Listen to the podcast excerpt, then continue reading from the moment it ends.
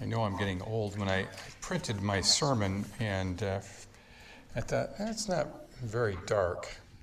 So I have two copies, one in bold and one in plain font.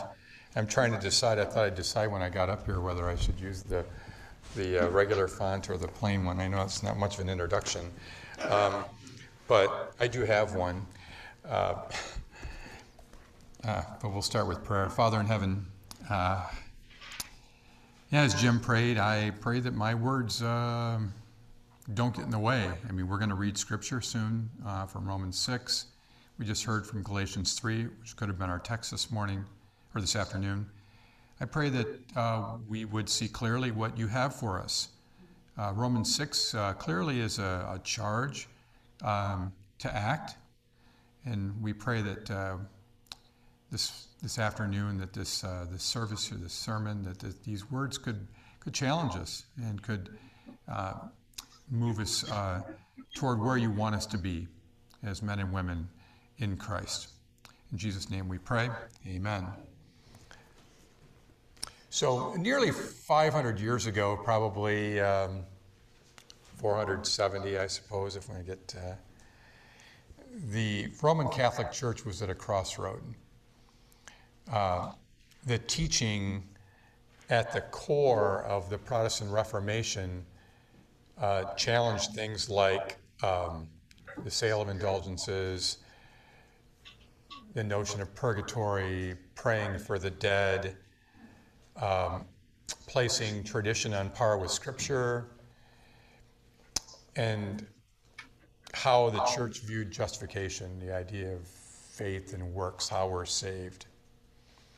And so um, the Roman Catholic Church uh, convened a council at Trent, uh, uh, the Council of Trent. It was uh, designed or, or, created to provide a reply to the growing Protestant Reformation.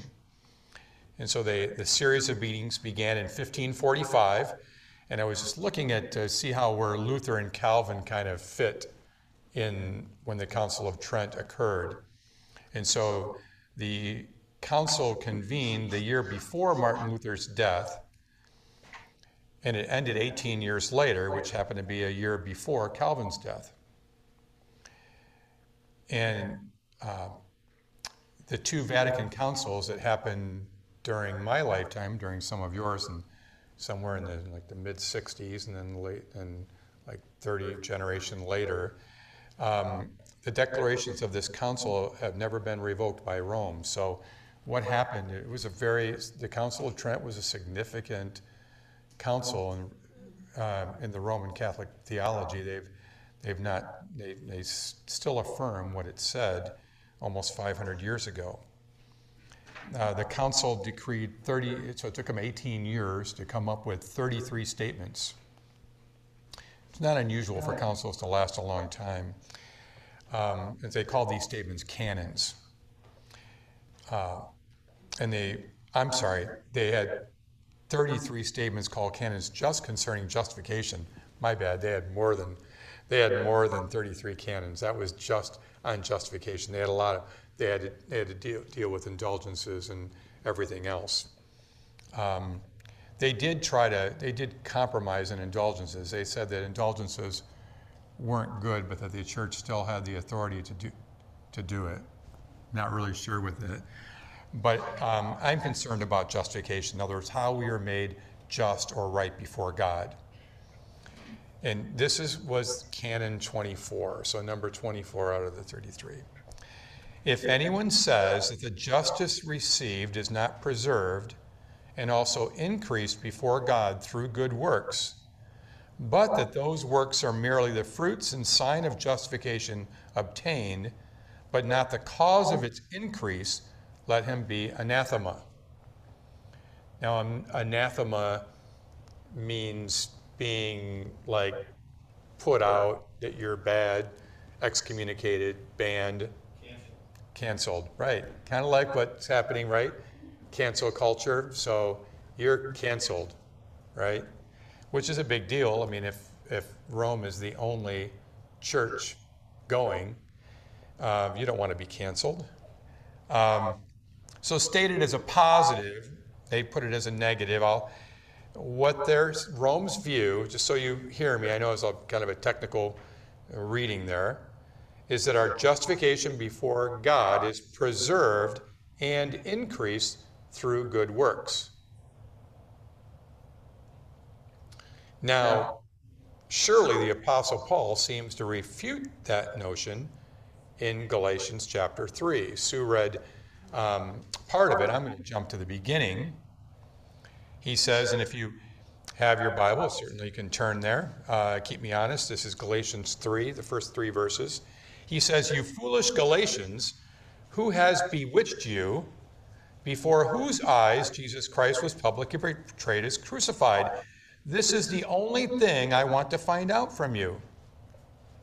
Did you receive the Spirit by the works of the law or by hearing with faith? Are you so foolish, having begun by the Spirit, you are now being perfected by the flesh? That seems to run contrary to what the Roman Catholic position was. And I thought, oh, how could the Roman scholars miss this? Their decree concerning justification is 16 chapters. I read through it. It's long. Numerous references to Scripture. Don't think that, the, that they didn't quote Scripture. Probably over 100 uh, references. Now they're also quoting the Apocrypha and tradition, but over 90% of their references were from the Bible. But I searched all the references at least to see, you know, did they talk about Galatians 3? They steered clear of Galatians 3 entirely. They instead refer to chapter 5, verse 6 to bolster their argument. For in Christ Jesus, neither circumcision nor uncircumcision means anything but faith working through love. And I can understand why they would use that verse. It does seem to think, it says the only thing that counts, one English translation says, the only thing that counts is faith working through love. But the object here is faith. Love is just a modifier. It doesn't say that you're justified or saved according to love, but you're saved according to faith and that's, you know, modified by love. Now, I want to be clear, I'm not bashing Roman Catholic theology too heavily here. Um, I read it, and I was pretty impressed with this document. They are very clear that we are saved by grace. Very clear. So don't, I don't want to disparage Catholics completely. They believe that we're just saved by grace, just not by grace alone. That's the issue. Uh, even Luther allegedly said we are saved by faith alone. He said we are not saved by, he said we are saved by faith alone, not by faith that is alone. So true faith is accompanied by good works. And you can imagine that's what James says. And um, James is quoted extensively in their, their theses on justification. It's James, James, James, James, like crazy. In fact, I think it might be the reason that Luther knew that they were using James to refute his argument and felt that they misunderstood James and even called James an epistle of straw. I think he went overboard there. I think what James is really saying is if you have a living faith, then it will be evidenced by good works. If your faith is dead, then you're not going to have any works to show. So, real faith is accompanied by works but it's not the works that, that increase our acceptance before God. It's the work of Christ is what allows us to be accepted before God. And so it's not my my works that impress God and say, well, you know, you're you're yes, you've been saved by grace, but your good works make it even better. Because that's what the church is saying. I say the church, Rome,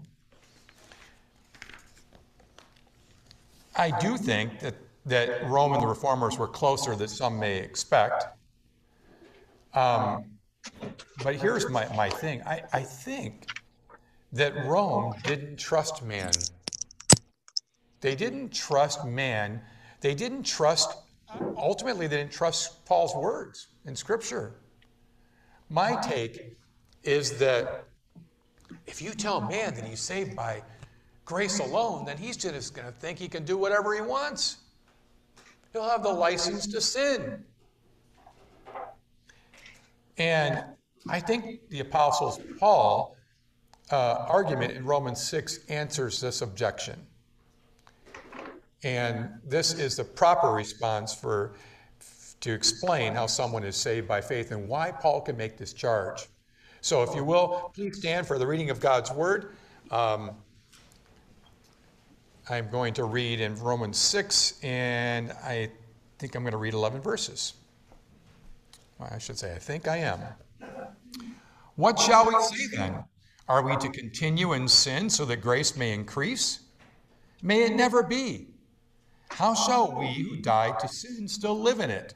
Or do you not know that all of us who have been baptized into Christ have been baptized into his death?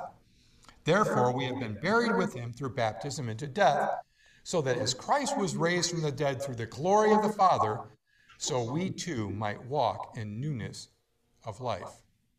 For if we have become united with him in the likeness of his death, certainly we shall also be in the likeness of his resurrection, knowing this, that our old self was crucified with him in order that our body of sin might be done away with, so that we would no longer be slaves to sin.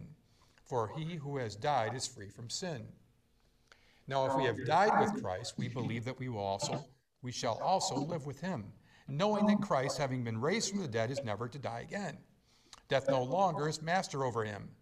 For the death that he died, he died to sin once for all, but the life that he lives, he lives to God. Even so, consider yourselves to be dead to sin, but alive to God in Christ Jesus. Let's pray one more time. Father in heaven, I pray that your word uh, will ring true. I'm only going to talk about a little bit of it. There's so much here. I pray, though, that we can be challenged in a, in a good way uh, for the glory of Christ. In his name we pray. Amen. So in Romans, in the preceding chapter, Romans 5, we see how the reign of grace has replaced the reign of sin and death. But if the obedience of Christ alone is satisfied the Father's demand for justice, and my great sin magnifies the grace of God even more, then perhaps why should we be concerned about the quantity of our sin? I mean, Paul's anticipating an objection, right? Because when you read the beginning, what shall we say then? Are we the, he's so it does seem, and this is, I think, this is what Rome was afraid of. If we tell people that they're saved by grace alone, then wouldn't they be inclined to say, hey, I'm in? So it doesn't matter what I do. Furthermore, if I sin more, then I'm showing, and God changes me, then I'm showing how great God's grace is. I mean, don't we love the testimony of someone who has like has this terrible past, right? And we, we, we give God glory. I was an alcoholic and a child abuser and, uh, you know, and fill in the blank. Terrible things, right? That took control of a person. And we love to hear the story of God's grace changing, transforming that person. And so God is, Jesus is glorified in that, right? But Paul asks, so he asks us, what shall we say then? Are we to continue in sin so that grace may increase? And of course, we know the answer. He says, by all means, no. Grace doesn't give us the license to sin. Of course not. I read in one sermon where the preacher, I was in my research, he said, Yeah, it does give you the license to sin, but why would you want to sin? Sin damages you.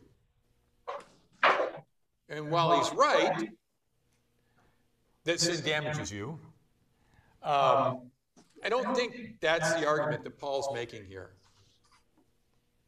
Um, Luther, in his opening uh, summary statement of chapter 6 in his commentary on Romans, he, he starts with a phrase that kind of summarizes the chapter. And he says, The apostle, this is very direct, uh, the apostle shows that we must not continue in sin, but live in holiness. There's a sense that I think the Rome misunderstood the reformers, and maybe Rome, and, and the reformers misunderstood Rome, it seems like they probably could have got together and worked this out a little better. But it's true that, that I think that they just didn't trust a theology that said you're saved by grace alone. They just didn't trust it. So Paul's saying, look, grace isn't a dispensation to sin. And in fact, he says we've died to sin. So if, if we've really died to sin, because becoming alive in Christ means we've died to sin, then why should we still live in it? And I kind of referenced this in my last sermon that I, I thought I was going to preach Romans 6 last time. I've been doing uh, morning devotion in, in Romans, now I'm in 7, but I've been working very slowly through 6, 7, and 8. That was my plan. So now I'm in the middle of 7. And so a lot of what you're hearing this morning is kind of my, my devotion, my reflection. I'm trying to make this, you know, stuff that I feel, right, that I've experienced as I God's convicting me. So if I've died to sin, why should we still live in it? And he says, Do you not know all of us who have been baptized into Christ were baptized into his death? And what he says here in verse 4 is, struck me anew, and it's no pun because he doesn't say, oh, is, is that so we might walk in new, newness of life. A few years ago, when I taught Romans in Sunday school, maybe it's been more like, I don't know, four or five. I'm looking at my wife to see if I get some nonverbal uh, confirmation here. It's been a, but I, of all Romans, it seemed like the first two verses in chapter six really, of all the verses, challenged me the most. It just struck me. If I died to sin, why am I still living in it? One of the things I'm doing in my devotion is when I'm I'm writing. So I, I copy, I'm using my iPad, I copy the verse, and then I type and write. I'm, what it's doing, it's forcing me to meditate on God's word, not just read it, but think about it. How does it apply to me? And I'm trying to use personal pronouns, first person. Instead, it's easy to do a devotion and think, well, God thinks we should do this and we should do that. And what, and what I'm trying to do is, is read Scripture and say, what should I do? This is what I need to do. And so I focused in the past on, in the past, a few years ago, on his statement in verse 1 and 2. But then as I went through this devotion now, most recently, last month, it occurred to me this notion of a new life. Baptism isn't merely symbolic of the new life. Being baptized into Christ means not only accepting the new life, but putting to death the old life. And so I confess that I want to cling to the passions of my old life selfishness, lust, greed, comfort. Just as I declare I believe Jesus is Lord, do I declare that I renounce the old life and I kept focusing on renouncing the old life. I, maybe I neglected, or what, what I've been impressed in my study of Romans 6, and I want to share with you this morning, is to embrace the new life. Not only do I need to hate sin, but I also need to love righteousness. Now, the temptation is to look at Paul's explanation as a negative. Don't sin, don't do this, don't do that. But Leon Morris is a more modern commentator. He, he said the, the Christian way is not negative. There is a death to an old way, it is true, but as the believer identifies with Christ in his death, he enters into newness of life. So I, am wondering if maybe a key verse for me now was seen to be one and two. Now I, I'm going to go ahead and lean on verse four. As a result of our union with Christ in his resurrection, we are to walk in newness of life. That means our new walk in Christ should be totally distinct from our former life, our life before Christ. We should develop transformed minds through God's Word so that our whole worldview lines up with Scripture. For if we have been united with him in a death like his, he says in verse 5, we shall certainly be united with him in a resurrection like his. So I now realize that maybe I missed some practical significance of this verse in the past. I understand that, that if I die with Christ, I will be raised with him. That's kind of future tense. And I'm not going to get into, there's so much in here. Um, but there is, this is a, an already and not yet. I'm talking about the already. There's a lot of not yet in here, that we'll be raised with Christ. But I'm talking about the already, the right now. However, this isn't just a logical statement of fact. If I die to sin by renouncing my old life, then I should expect to enjoy the fruit of being resurrected like him. Admittedly, I want a resurrection like his, but I don't want to die a death like his. And so I, I let that thought in the, get in the way, and I, I tend to, to cling to my old life in many ways. So it's not just identifying with Christ's death, it's experiencing the sacrificial death of my old life in order to enjoy a new life. So I titled this sermon, uh, uh, Living with Christ. I told Martin in my email that's not very clever. Um, I try to be a little more clever than that. But I, I just thought that that's what this is about. Well, I, you can change a preposition. Paul uses the word in more frequently, living in Christ. But I, I think maybe it'd be helpful to approach the Christian life as a positive. That's not to say that we should ignore the negative aspect. Jesus taught this as well. He says, unless a grain of wheat falls into the earth and dies, it remains alone. But if it dies, it bears much fruit. So there is, it's, it's a two pronged, I don't want to say dilemma. It's not a dilemma. It's a two pronged uh, argument, right? You know, we, uh, we have to die to the old self and then engage in a new life, correct? Right? And I, I confess, I know I'm not telling you anything that you don't already know, I suppose. Isn't that the way it is with most sermons? Many of you know Stephen Shepard, I think. I don't know if I've if I shared this story before, but we were, um, but I, I tell the same thing. My wife gets tired of hearing them. Um, she says, "Yeah, I've heard that eight times," but um, yeah, now it's going to be nine. So Steve, Stephen Shepard and I were in. I remember the place, the time and place. We were in the jungle in uh, in Peru, and we had taken um, a boat, a little dugout canoe, and we had gone upstream to visit this other village. And I remember being in the tent, and we were talking, and we and he said, "Randy, do you ever feel like the application part of your sermon is like the same over and over and over?"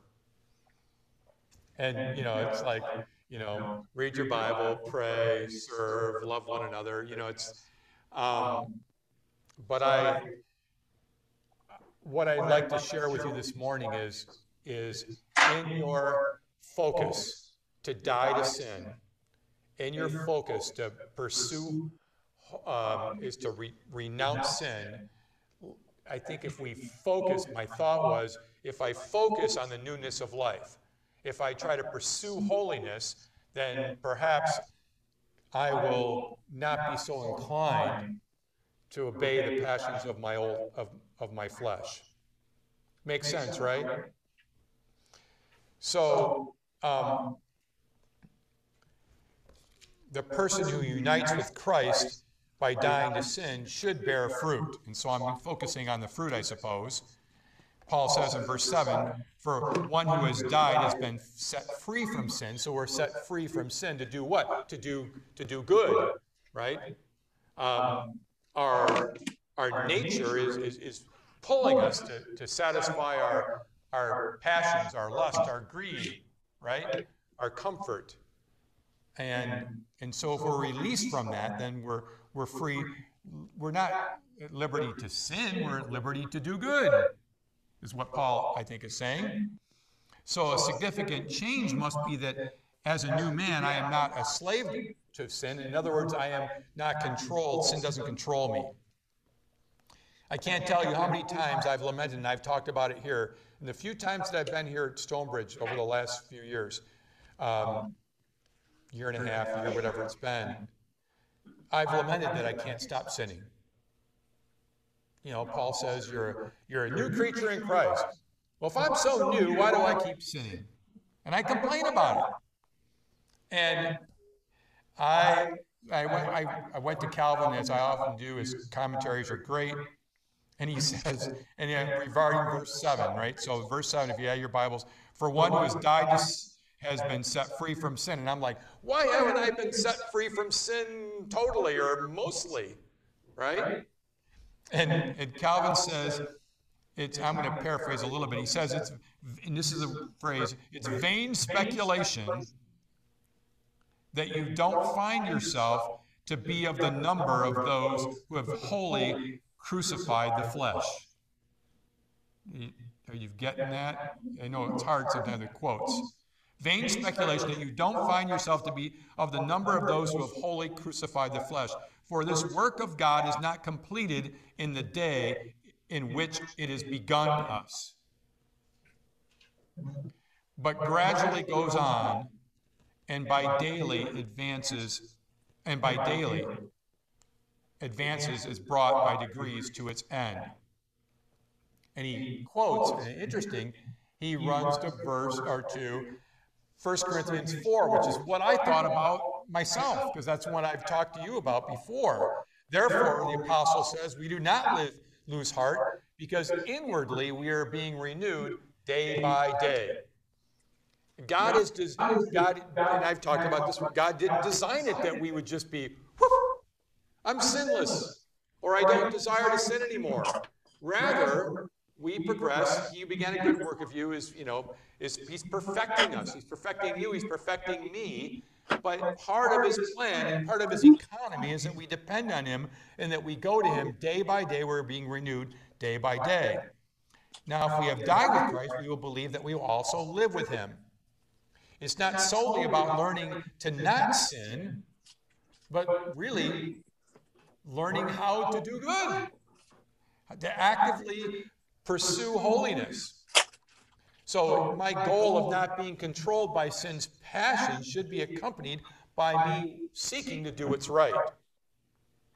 Um, remove the bad and replace it with good.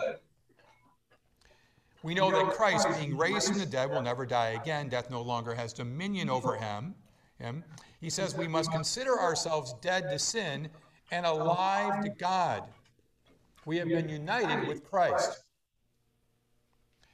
Paul uses the phrase in Christ a lot. I mean, it's, if you were to search it, you know, on the computer, he uses it over 70 times.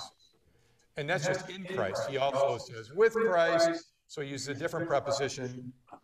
He says in Ephesians 2:10, "For we are his workmanship, created in Christ to do what? For good works."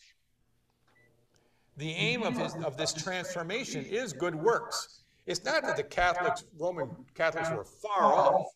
They understand the importance, but they're, it's, it's a matter of emphasis. And it's a, it, I think they're wrong if I have to look at the whole scheme of things. But as I read through the arguments, it's hard to argue with 100 scripture verses. They have a lot of good scripture. They do say, say that we're saved by grace. It's the but that they put in there. They are just unwilling to think that we're saved solely by the righteousness of Christ. They think that we have to add to it somehow. And that's where I think they, they fall short. So, the aim of this transformation, it seems Paul is saying, is good works to bear good fruit. And so I think the helpful path is to pursue the new life. An essential approach, perhaps, is to be spiritually minded. Therefore, if you have been raised up with Christ, Paul says in Colossians, keep seeking the things above where Christ is seated at the right hand of God. Set your mind on the things above, not on the things that are on earth. Uh, Charles Spurgeon once said, There is no joy in this world like union with Christ. The more we can feel it, the happier we are. And we all want to be happy, don't we? Right? And I think that if we ought to remind ourselves to, to move in that direction, to know that union with Christ, that a newness of life will bring us joy, that doing good will bring us joy, that we'll get more joy from doing good than by satisfying our own sinful passions. And that's a transformation that the Spirit will help us with. We pray, we ask, and expect to receive. I want to move in that direction. To what extent is everything in my life connected to Christ? And when my mind is idle, do I think, what do I think about? And, and that can be a good gauge of where we're going, what's important to us. My time in Romans 6 has challenged me to evaluate how I spend my time and to consider what brings me the greatest joy. And we all want joy, we really do. And we do what we most want. That's what Jonathan Edwards says in a nutshell. He says we do what we most want to do. And so, what do I most want to do? If what I most want to do is to please God, I need to remember, we need to remember that it will bring us joy. And that's what we really want, isn't it? So, in your battle to fight sin, I'd say pursue holiness.